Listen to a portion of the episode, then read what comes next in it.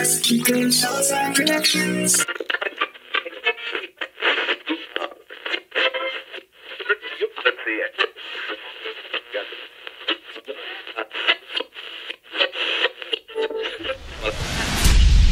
Alvarez Kiko Salazar Productions presents Poseidon Theater Company's Drama An Oral Experience. Episode 1 Imaginary Friends. Jeffrey James Keys. Featuring Katura Brown, Samantha Lacey Johnson, and Dara Kramer. Original music by Manuel Paleo and Giancarlo Bonfanti. Directed and produced by Aaron Salazar. Please put on your headphones for the best experience.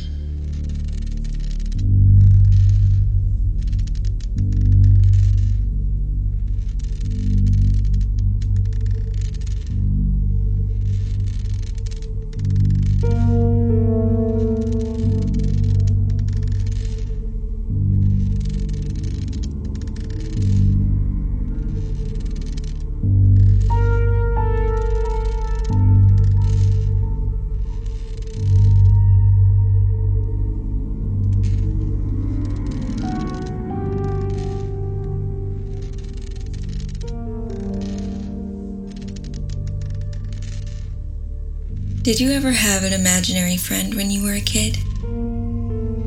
Coco and Charles. Coco was a petite Asian woman. She had a heavy accent, said she was born just outside of Saigon. Charles was an overweight Native American man with dreads down past his ass. Coco and Charles used to hang out in my room when I was six years old. They taught me how to play poker by the illumination of my childhood Lite-Brite while my parents were asleep. Dr. Tom was a pretty intense orthopedic surgeon.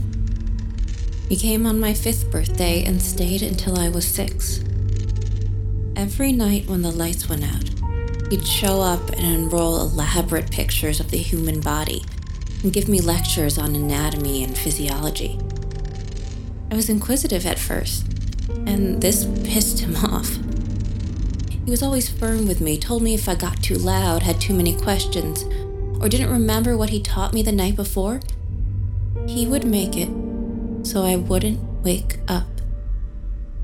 Most toddlers can't even tie their shoes, and here I was every night learning the skeletal, integumentary, muscular, nervous, sensory, endocrine, cardiovascular, lymphatic, respiratory, digestive, urinary, and reproductive systems.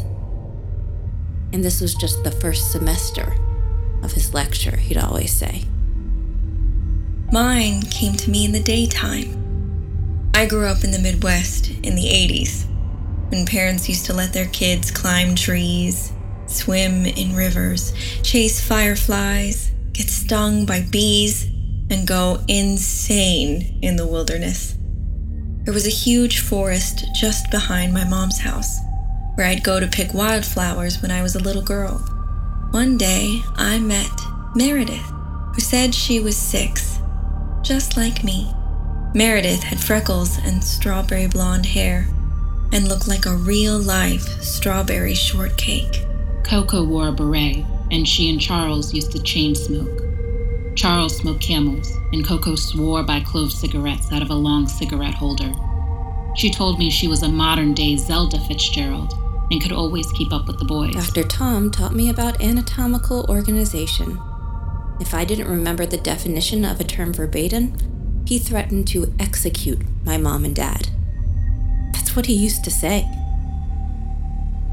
Meredith and I could count spots on ladybugs, hunt for four leaved clovers, and chase butterflies. Most children learn about their bodies by singing head, shoulders, knees and toes, knees and toes. I was busy sweating over the difference between the sciatic, femoral, and lumbar nerves. Charles and Coco wanted to train me to be the greatest poker player in the whole world. They gave me the history of the greatest poker players Stu Ungar, Chip Reese, Johnny Moss, and Doyle Brunson, the godfather of poker.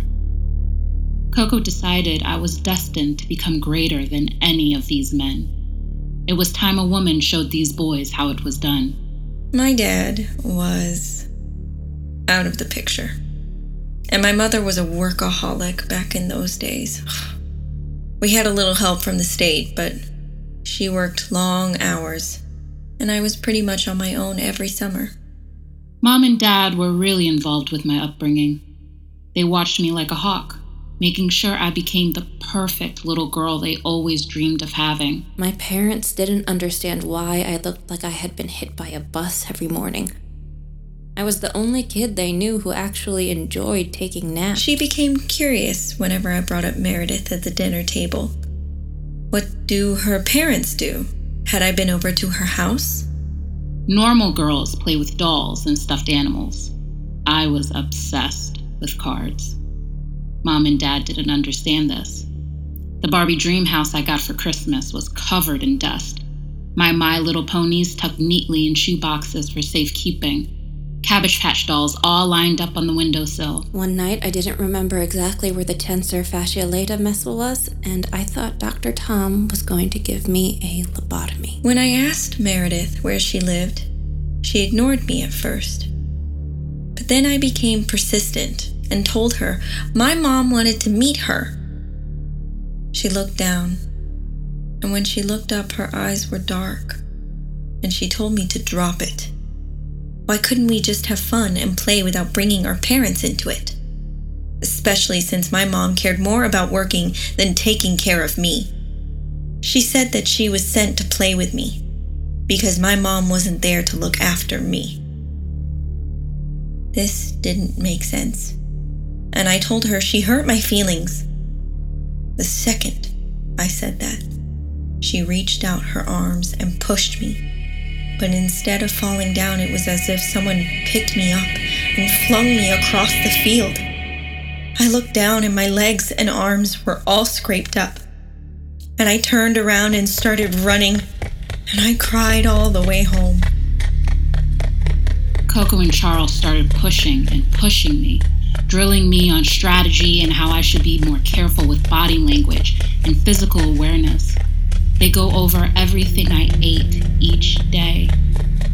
They wanted me to grow into a bombshell so I could walk into any casino and trick people into giving me what I deserved. My parents took me to a sleep specialist because they didn't understand why I wanted to take so many naps. When I got home, my mom was getting back from work, and I jumped into her arms and told her what happened. She looked down, and when she saw my cuts and scrapes, she almost lost her mind. She forbid me from leaving the house and going to see Meredith. One night, in the middle of our card game, my mom barged in my room. The second the light went on, Coco and Charles vanished. My mom wanted to know why was I awake and sitting at the table with my cards when I was supposed to be asleep. Her nostrils flared up. Was I smoking? The specialist gave my parents instructions to monitor me while I slept. I was relieved when I saw it was raining the next morning. I knew Meredith would be angry for not meeting her to play, but the rain was a better excuse than my mom forbidding me from going outside. Mom found Coco's pack of cloves on the Candyland table and didn't understand where I got them.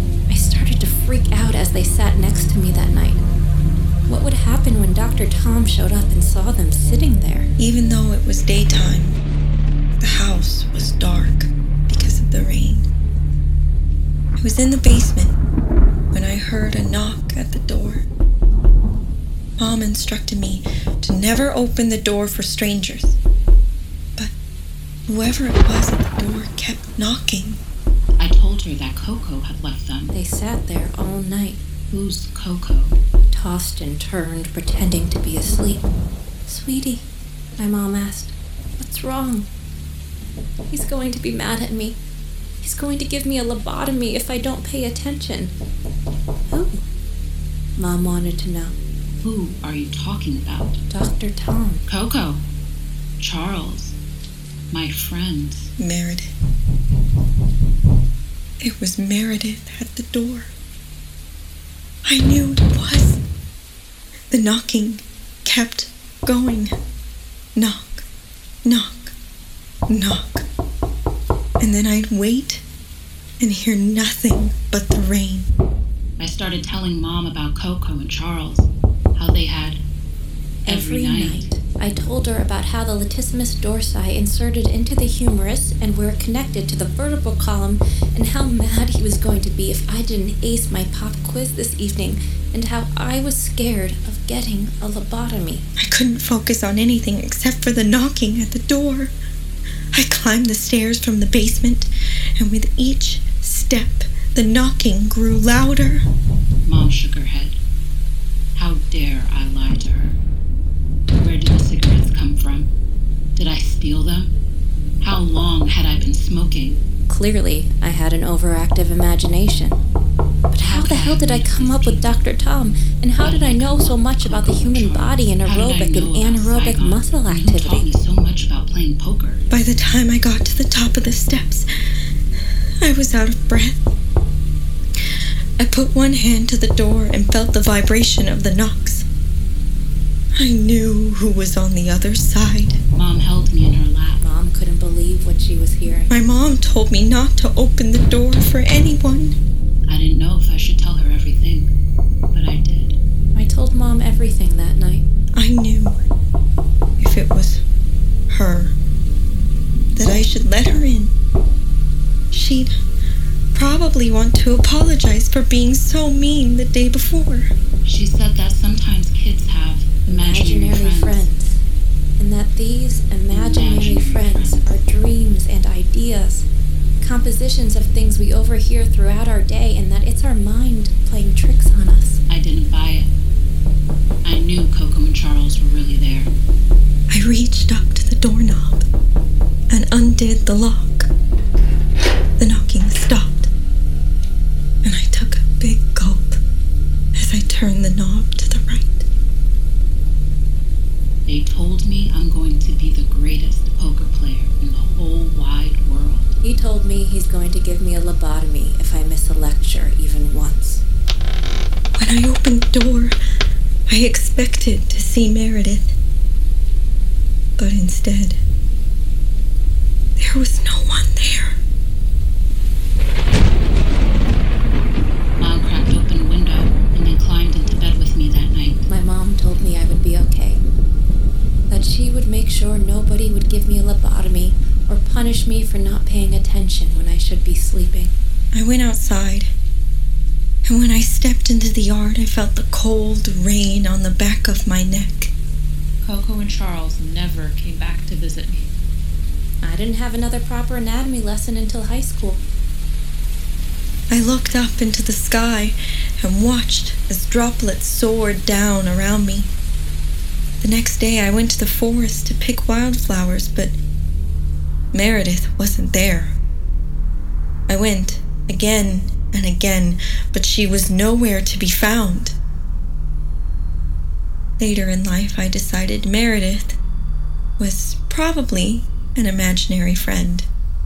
More often than not, imaginary friends are Harmless, products, of overactive imaginations in childhood. At least that's what I told myself. But what if, maybe, just maybe, there's more to them? It seems so tangible. What if children have a special sixth sense? If they're capable of seeing and relating to actual ghosts?